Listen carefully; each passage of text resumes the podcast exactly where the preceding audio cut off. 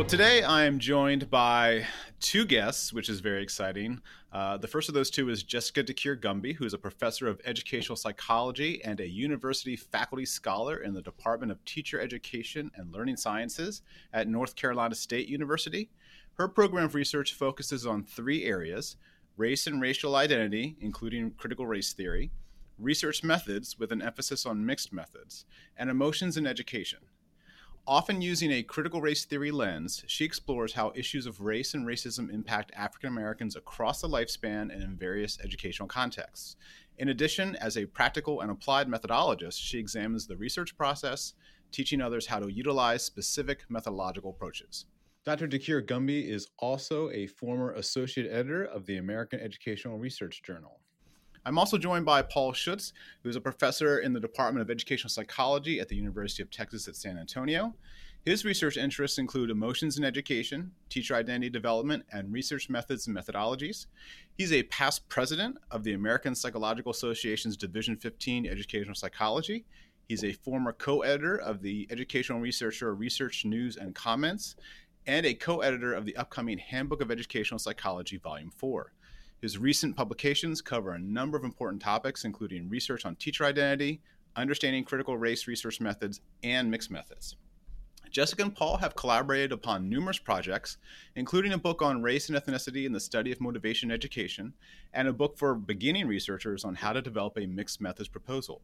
Today, we're going to talk about another of their scholarly collaborations, their 2014 publication in Educational Psychologist entitled Researching Race Within Educational Psychology Contexts. Thank you so much for talking with me today about your work. Thank you. Glad to be here. Great. So, uh, can you give our listeners a brief summary of this article? Okay, the article is about um, really understanding why we need to study um, race as a construct. And we really want to focus on um, why educational psychology has not really taken that approach in the field. We know in writing a particular article, um, we looked at how psycho- educational psychology specifically has approached um, the study of race rather you know the lack of study studying race and, and so that's really how we conceptualized the piece and we ended up focusing on ways in which the field can really focus on race race related constructs specifically and ways in which they you know the field can actually look at other constructs that are in the field of educational psychology from a more race kind of focused way um, so that's kind of how we decided to shape the article so I, I think that's really helpful and important. You know, many articles that come out in educational psychologists push the field in a particular direction or build on previous work. But your article is an example of one that really calls on the field to rethink the way it's thinking and acting and kind of is a call to action to the field to start doing things differently. And that's a really important kind of article to put out there. Um, in the article, you provided a really helpful history of the idea and meaning of race in the United States and how it has been used to advance particular political or societal goals. Can you talk a little bit about how you defined race in this article so our listeners understand that critical concept? Well, we look at race as more of a social construction. Um, you know, from a genetic perspective, there's not much difference between, there's really no difference in racial groups. But in, from a sociological perspective, race has a, a lot of meaning. Um, you know, we define or we differentiate between people, between the way they look and their cultural backgrounds and the way they act. And so, from that perspective, race is very meaningful.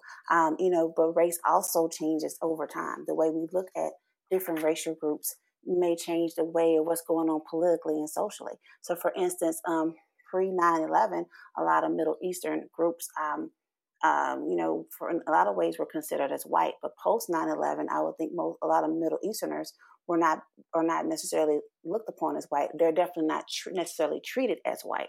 So I think the way so that really puts race in a, a, very interesting way. And, you know, it may not necessarily be a real thing, but we treat it in a very real way. It has real meaning, has real uh, consequences.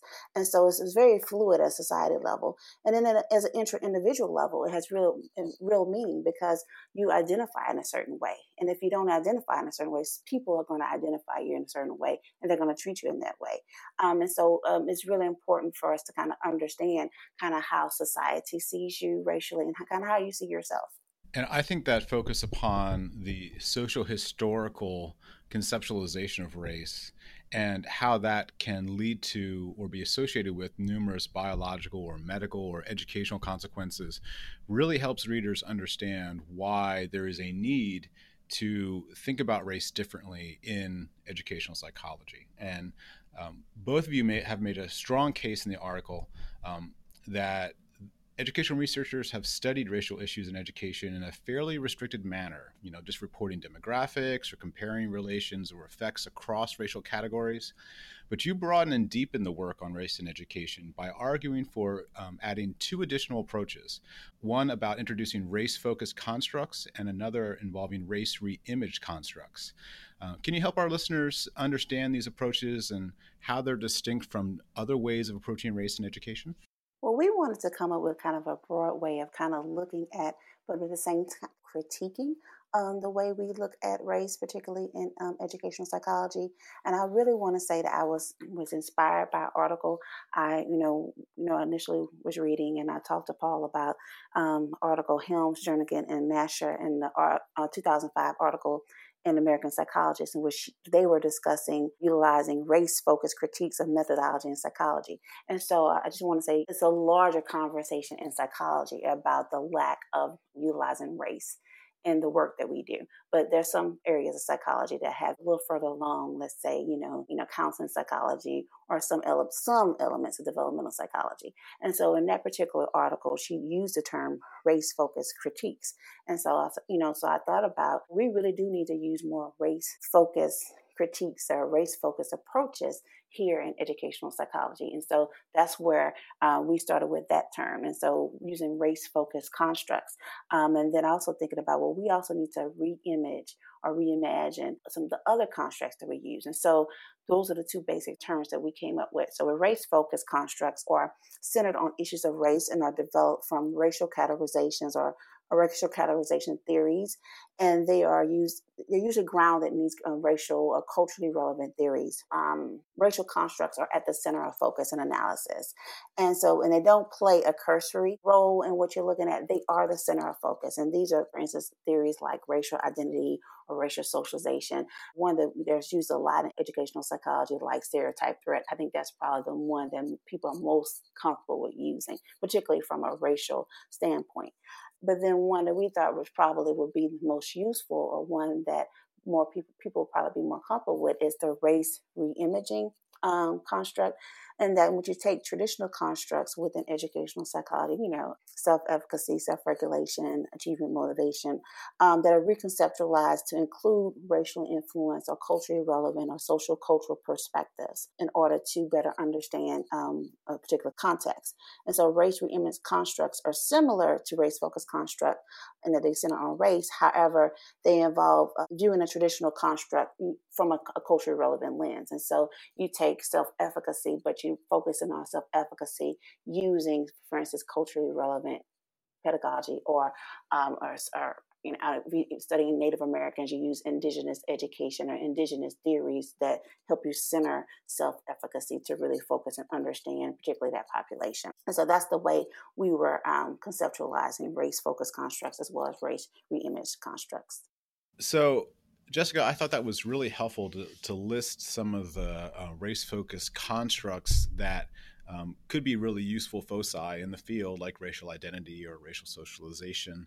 Um, and I think uh, many people are probably really interested in the race re imaged approaches, which strike me as kind of an emic approach to these ideas. So, really asking the question um, not how does self efficacy apply across racial groups, but rather um, how does a focus on race then help us better understand self efficacy? Is that a, a, fair way of representing um, a race re imaged approach to self efficacy? Yeah, that's part of it. So it's how race helps you understand self efficacy, but also, but how does what does what does self efficacy really look like for that particular group in that particular context. So it's really about having a deeper, deeper understanding of the construct as as that particular group possesses and utilizes that construct. And so I think we have this perception uh, in educational psychology, in psychology as a whole, that one construct kind of fits all. And that when we say, you know, this is the way a construct operates, we assume it operates the same for everybody. But that's not always the case. That, you know, there are different ways in which people experience things. And so what we're saying is that, you know, we actually need to take these constructs and really see what it really is it like for particular groups. Yeah, and that's sort of a post-positivistic perspective, and the, the idea is that you, if you study self-efficacy in one group, it'll work that way for all groups, uh, and this sort of troubles that assumption that uh, these are universal constructs. That if you know how they work one place, they'll work the same way every place else, and uh, that's probably not a, a useful assumption.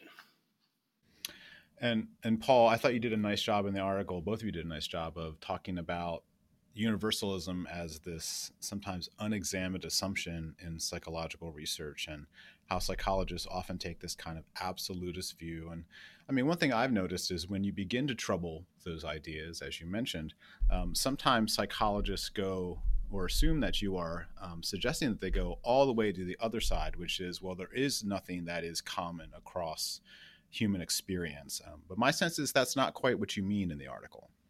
Uh, no, I uh, I come at it, and I think Jessica and I have had this conversation a, a number of times. Uh, we come at it uh, where we, I mean, there are, I think there are a few universal constructs. Uh, I think what what we're trying to trouble is the assumption that it's universal without checking the universality of it. Uh, and those are very different things. To assume that it's universal, and we have some constructs in psychology where they are theoretically driven, and then people create survey instruments using those theoretically driven constructs, uh, and then never really talk to people about what those what the ideas behind those constructs mean. And so it's not that we don't think there are universal constructs, it's the idea that you can't assume that there are universal. Uh, you need to look at it in different contexts and see. Uh, it's sort of the difference between, uh, in philosophy of science, the idea of verification versus falsification. Uh, so, the idea with verification, you're just trying to find more situations where you get the same results Whereas falsification, you're also looking to see where this theory doesn't work, and that can be useful information as well. Right, and I just want to add that you also have to keep in mind a lot of times people of color are not included in any of the norming for the development of these theories or any of the measures that uh, scales that are measure, uh, designed to measure these theories. And so, so when we come up with this idea, this is a oh, this is supposed to be um, this this universal um, theory that should apply to everybody, but everybody was never included in the creation of the theory or even the, the scales used to measure that theory. I, think that's an excellent point, and it, reminds me of in qualitative research. One of the things I really like about that paradigm is that they explicitly look for discrepant cases. They explicitly try to push on the inferences they're making um, to see how they hold up um, in different populations or different groups, different contexts, or different uh, circumstances. And uh, it sounds like what you're saying, and which I agree with, is that uh, an assumption of universality um, doesn't explicitly include that kind of uh, testing or that kind of assumption that there you do need to search out those discrepant cases. Yeah, and I'm not sure that's just a qualitative thing. I think it's more of a philosophy of science, how you look at research thing. Uh, because you can do the same thing with quantitative methods or mixed methods. You can look for where it doesn't work. It's it's not method dependent. Yeah, and I think that's that's a point that you also make really well in the paper is that um, you know it's not the case that quantitative methods are good for uh, are not good for investigating these issues and qualitative or mixed are, but rather that all three need to be utilized and uh, that all three are applicable, but you've got to put race and the social historical context and history of race at the center of the research. Yes. Uh, however, quantitative, at least at this point, does struggle a little bit with the fluidity of race in the sense that it tends to treat race as a categorical variable and that can be problematic in the sense that the they tend not to be mutually exclusive categories. So I think the changing rate of this is, is something that's interesting. And if you take a construct or an idea or an identity like Hispanic, Latinx, and I mean, if you think about all the potential groups that are involved in that, so people from Guatemala, El Salvador, Puerto Rico, Panama, Cuba, uh, Mexico, all those folks would be considered uh, Hispanic. Yet they're it's it's pretty hard to assume that they're all the same. Uh, and I've had in my classes here at UTSA, I've had students from all those areas. But when I call them all Hispanic, that's uh, maybe a little bit problematic. And even if you drill down a little bit more into uh, Mexican, I have students in my class, and San Antonio is kind of unique uh, in that I have some whose families have always been here in San Antonio. Uh, San Antonio is one of those places where people didn't necessarily cross the border, the border crossed them. There's also Mexican uh, of indigenous descent, there are Mexican of African descent, uh, there are Mexicans of European descent. Uh, and then we have a category of folks who, when you ask about identity questions, they just simply say they're from the valley. And uh, the valley meaning the Rio Grande Valley. But everybody here know acknowledges they know where they're from. They're from the valley. So, and those categories are not mutually exclusive. Uh, so, how do you put those together, and how do you understand that? And you could do the same thing with Asian Pacific Islanders. They don't fit those categories very well sometimes. So that that's a great example of the need to not make any assumptions, uh, particularly from a you know a kind of a white normative perspective that you can categorize or that those categories um, are immediately obvious or static. And um, Jessica, I know that you've called for increased engagement in kind of culturally relevant and sensitive research that's focusing on race. And it sounds like what Paul just described is one reason why that's really needed because um, it's uh, it's unfortunately been the case in educational psychology that we've oversimplified the idea of race and um, how it plays out in people's educational experiences. Right, and part of it is that there has to be a real focus on race or race related issues. And when I mean focus, you know, I mean, it has to be everywhere. It has to be in your research question somewhere. Um, you know, it has so it has to be meaningful. It has to be, you know, in, in your analysis. What you know, what theories are you using to analyze um, your your data? Um, you know, um, what what theories? Uh, you know, what, what's in your theoretical framework? And so, um, so that's really important. And I think, you know, as we mentioned, you know, what instruments are you using? Are these culturally relevant instruments? And so all those things are really important because they're all going to impact what, what, what your findings are going to be and what interpretations you're going to make from those findings. Because too many times, particularly when we're dealing with um, people of color, we, you know, and a lot, you know, psychology unfortunately has a history of looking at people of color from a deficit perspective.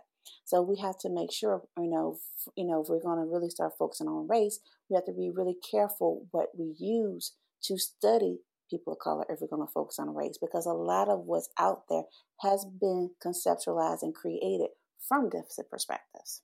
Right. So, and and that gets back to the uh, the kind of race reimaging idea in that um, it could, you know, sometimes when a measure uh, doesn't seem to be working as we expect with a particular group of people, we say, well, you know, there's something about the measure that's wrong, or there's something about um, the the wording. But it could actually be that the construct itself is not properly conceptualized for that particular group, and maybe it was conceptualized with a um, a white or a majority group that um, you know it could work okay for them, but we need to rethink the theory, not just the measure, um, if we're going to actually better understand how it exists in the world.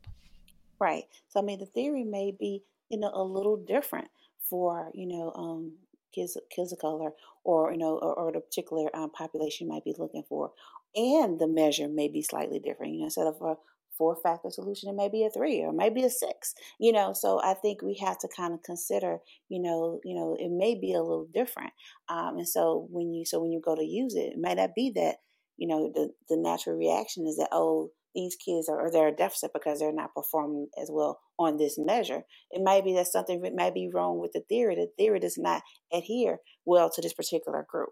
And I think that's where when the qualitative work does really come in handy because then we can really see, well, what are these kids experiencing?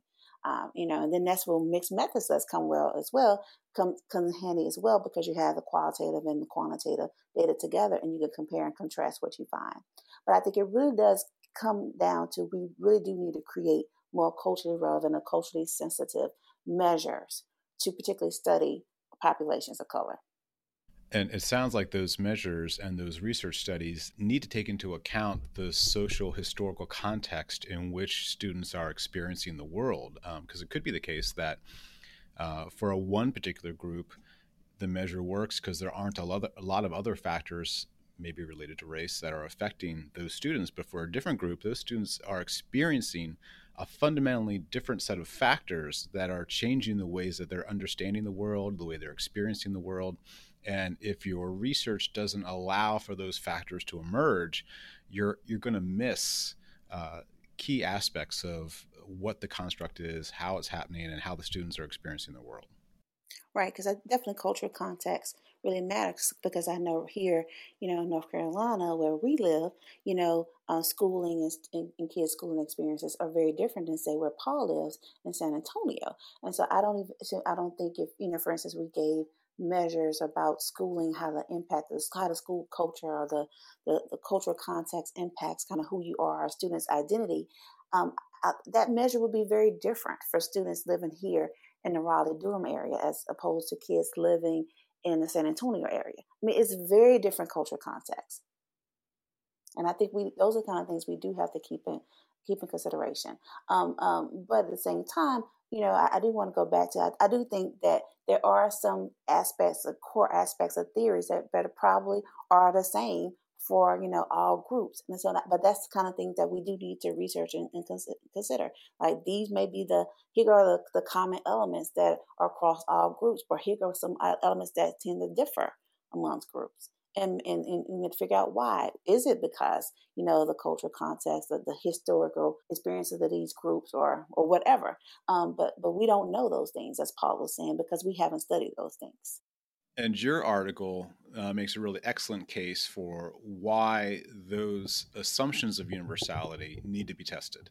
In the article, um, you identify that there's a lack of scholars of color in educational psychology and among kind of editors and reviewers for journals. And those might be some reasons why there's not a lot of research on race focused or race reimaged constructs in educational psychology. Um, and you suggest that critical approaches like critical race theory should be utilized and embraced as a way to further that kind of research. Um, I'm, I'm just interested. How do you think the lack of critical approaches in educational psychology literature affects scholars of color and their experience in the field?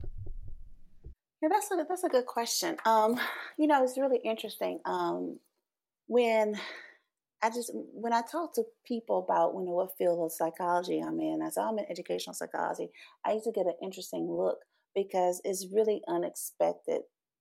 It's really unexpected that I would be in educational psychology because even amongst my peers who may be in psychology or other fields of education, they just don't expect a black person to be in educational psychology because it's kind of known as being the white field of psychology.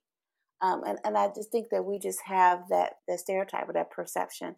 And, and I think it's largely because of the kind of kind of questions and things that historically we have covered. Um, and I think if you look at a lot of programs and departments across the country, there's not a lot of diversity in most programs, and at least in terms of the faculty. Um, and so I think because of that, you know, you tend to research the things that you're interested in. And because we tend to be a faculty that's not as diverse, they tend to not ask as many questions dealing with diverse issues, um, just historically. Um, and then you tend to not get as many diverse um, graduate students. And then, you know, becomes this, you know, becomes historical. And over time, the field is, is not diverse.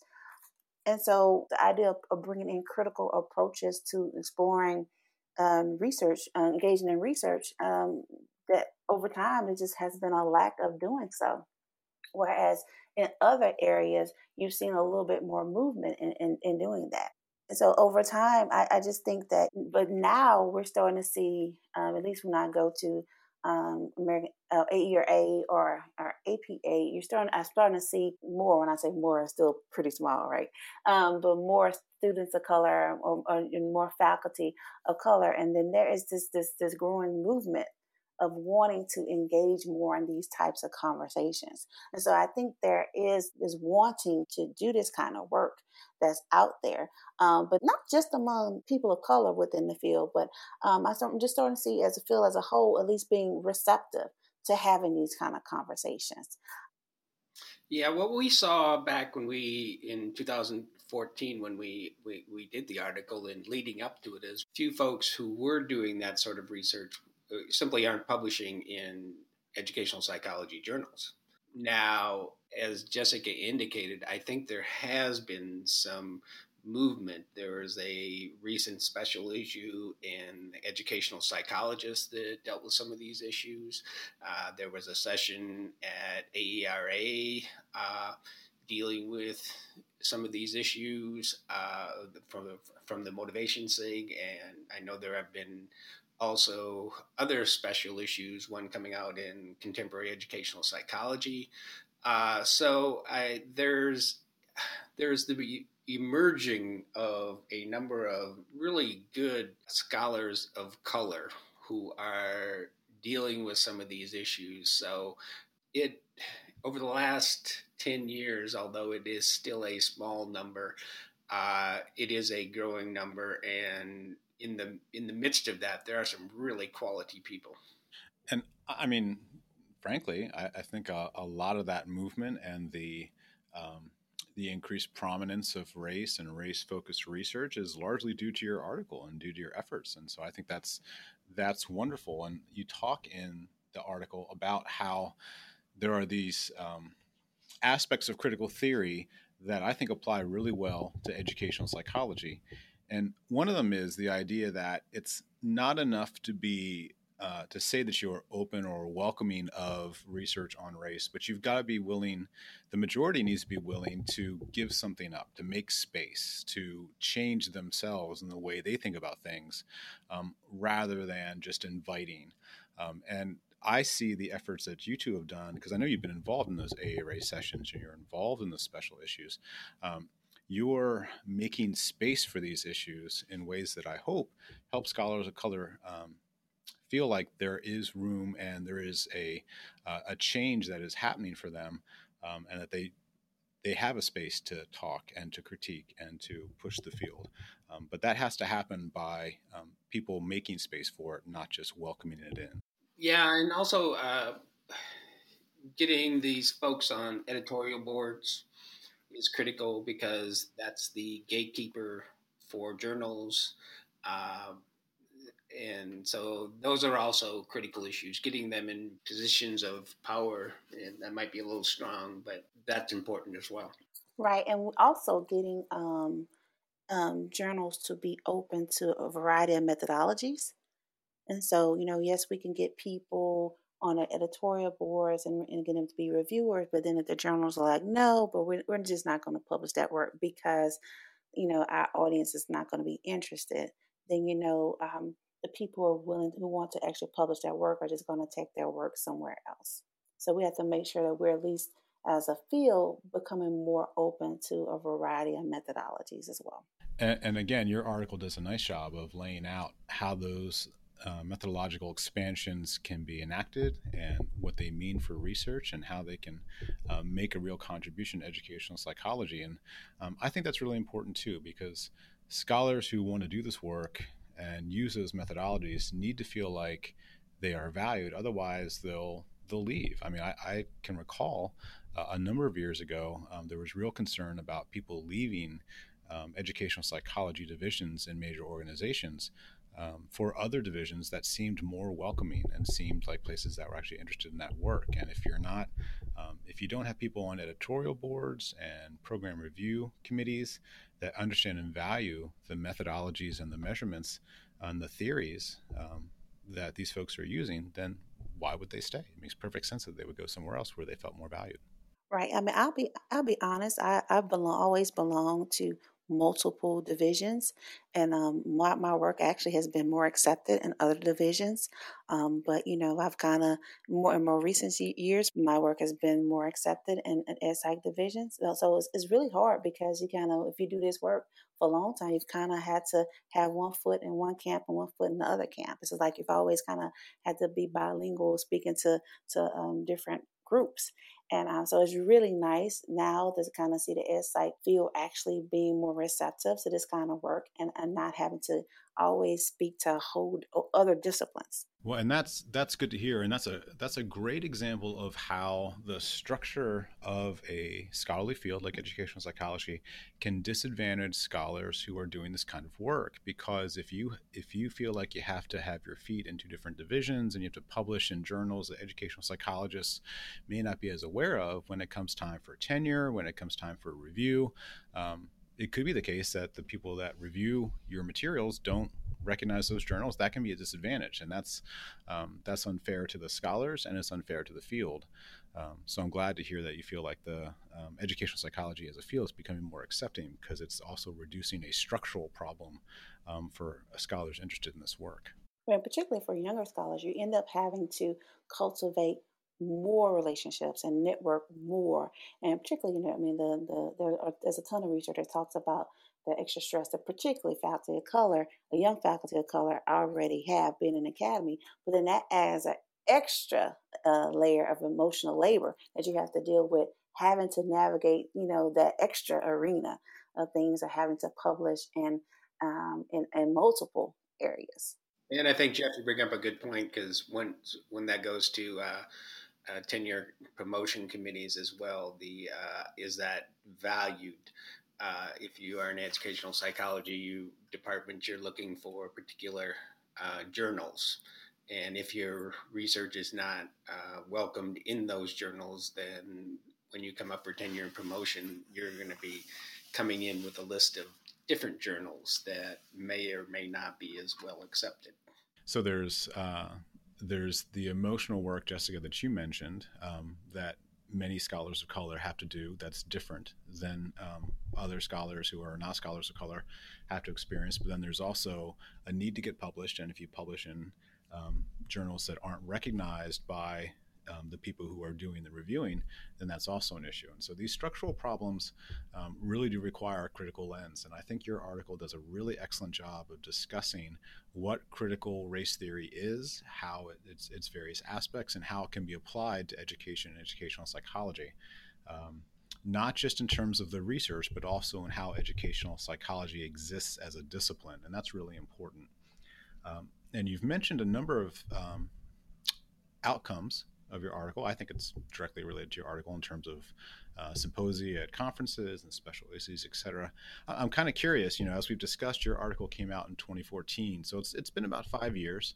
Um, if you were go- if you were writing this article today, in what ways do you think the message of the article would be the same, and how do you think it might be different? Yeah, I'm not sure it would be that much different. I, to be perfectly honest, I think there has been some journals where there might be a little bit more of that in there. Uh, if we're talking simply our what we did when we looked at what journals were doing, that aspect of the article, uh, I'm not sure it's changed that much. Even though I've you know seen more junior scholars, and these tend to be junior scholars who are looking at race, although there are a couple of veterans in the field who have continued. Uh, Sandra Graham would be an example. Uh, but uh, yeah, I'm not sure it'd be that much different, that part of it. Now, conceptually, would we end up in the same spot now? That's a good question. I don't know. Jessica? Yeah, I think um, I think most of it will stay the same, but I think you know we might particularly talk a little bit more now. Look at because we're in an interesting political context now, um, particularly you know with the rise of uh, white nationalism around the world, anti-immigrant, anti-refugee sen- sentiments. And so I think we probably would have added a little bit more about maybe internationally, kind of what um, this word kind of means. Because you know, we talk more about the U.S. context, but I think this is very relevant for what's going on internationally as well. So I think we may have talked a little bit more about that. I think we had a slant more in the article about the role, particularly of scholars of color, but I think um, we really there's a lot of work particularly white faculty or white scholars actually can do with this work i know we highlighted uh, critical race theory but there there's critical white studies that really we could we could highlight as well and there are a ton of other um, culturally relevant theories that we can highlight you know there's a lot of feminist different feminist theories that we can highlight um, there are a lot of uh, anti-colonial theories. So there are a lot of other theories that we really can talk about in terms of critical theories, um, critical um, theories that in, involve race that we could actually highlight. So I think we probably would have talked a little bit more about a variety of theories that could be used by scholars. That makes sense to me. I, there's no doubt the socio political context has changed tremendously from 2014 to 2019. And I don't know how you talk about education and the experience of learners nowadays without talking about that context. And I, I really liked your point about the critical whiteness studies and um, anti-colonial studies and you mentioned in the article intersectionality my sense is that intersectionality has become even more prominent in the literature and so my guess would be that would those would be other things that uh, might be even stronger um, or more prominent in the article where you read it today yeah, I definitely think, you know, particularly, you know, if we think about, um, for instance, intersectionality, I mean, there's a lot of work that talks about underrepresentation of, of women of color in different contexts. I definitely think there's a lot of work um, that we could have, you know, highlighted or talked more about that. Um, you know, anti-colonialism, uh, you know, it's really interesting, you know, with the anti immigrant uh, movements across the you know across the world a lot of that is um, rooted in um, colonialism. So just the, you know some of the anti-colonial frameworks will be really helpful for people to kind of understand how that impacts what goes on in schools particularly in a lot of particularly european contexts. So i definitely think there would be a lot that we could really add um, or we could really say and kind of what's going on, even just what's going on in our own schools here in the U.S. about um, kind of what does race look like, or what does race look like, or how does race impact schooling here in here in the U.S., particularly with um, ICE in Texas, where Paul is. Like, what does schooling look like for for kids of Latinx background, particularly in this uh, social political context? So I think there's a lot that we definitely could talk about. Um, I guess I'm wondering uh, why you think there's increased interest in race as a focus of education research and, and scholarship in general. Um, what, what's why are folks even more interested in it now than in the past? Well, I think you know in other areas, you know, race has been real, real important. Has has always been a major focus. But I, I think, you know, remember in 2014, people were saying, oh, you know, we're in this post racial society. And so race wasn't um, as big of a, issue, definitely in educational psychology. But I think now politically, I think that you know people are actually starting to see a lot of the racial issues. I know there are a lot of um, the police shootings that people began to see um, and began to really question things.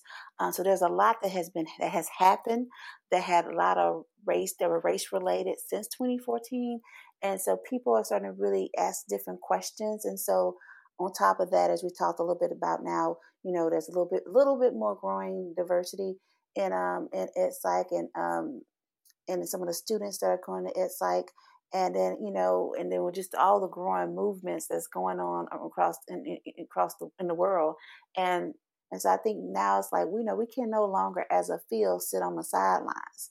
We you know we can't just say hey that's for other people to talk about and do and explore we you know we can we should be doing this too i think also there has been uh, with the focus on STEM education and educational psychology uh, by researchers looking for funding.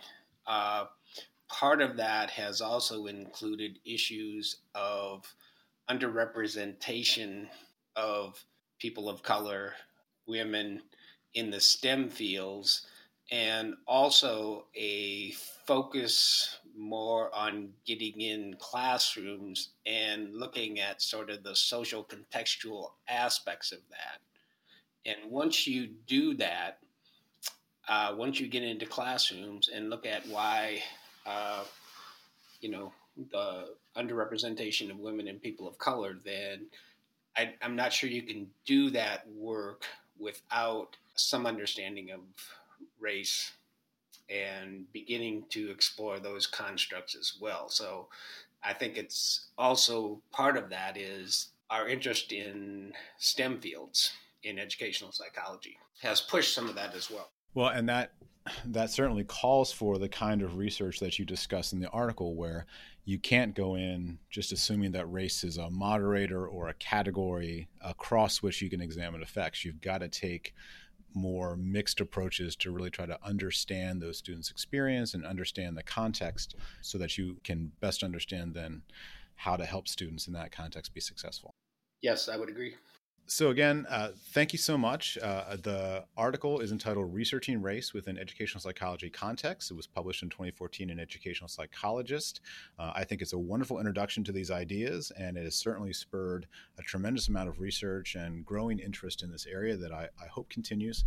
Um, and I just want to thank both of you for taking some time to talk to me. Thank you. Thank you.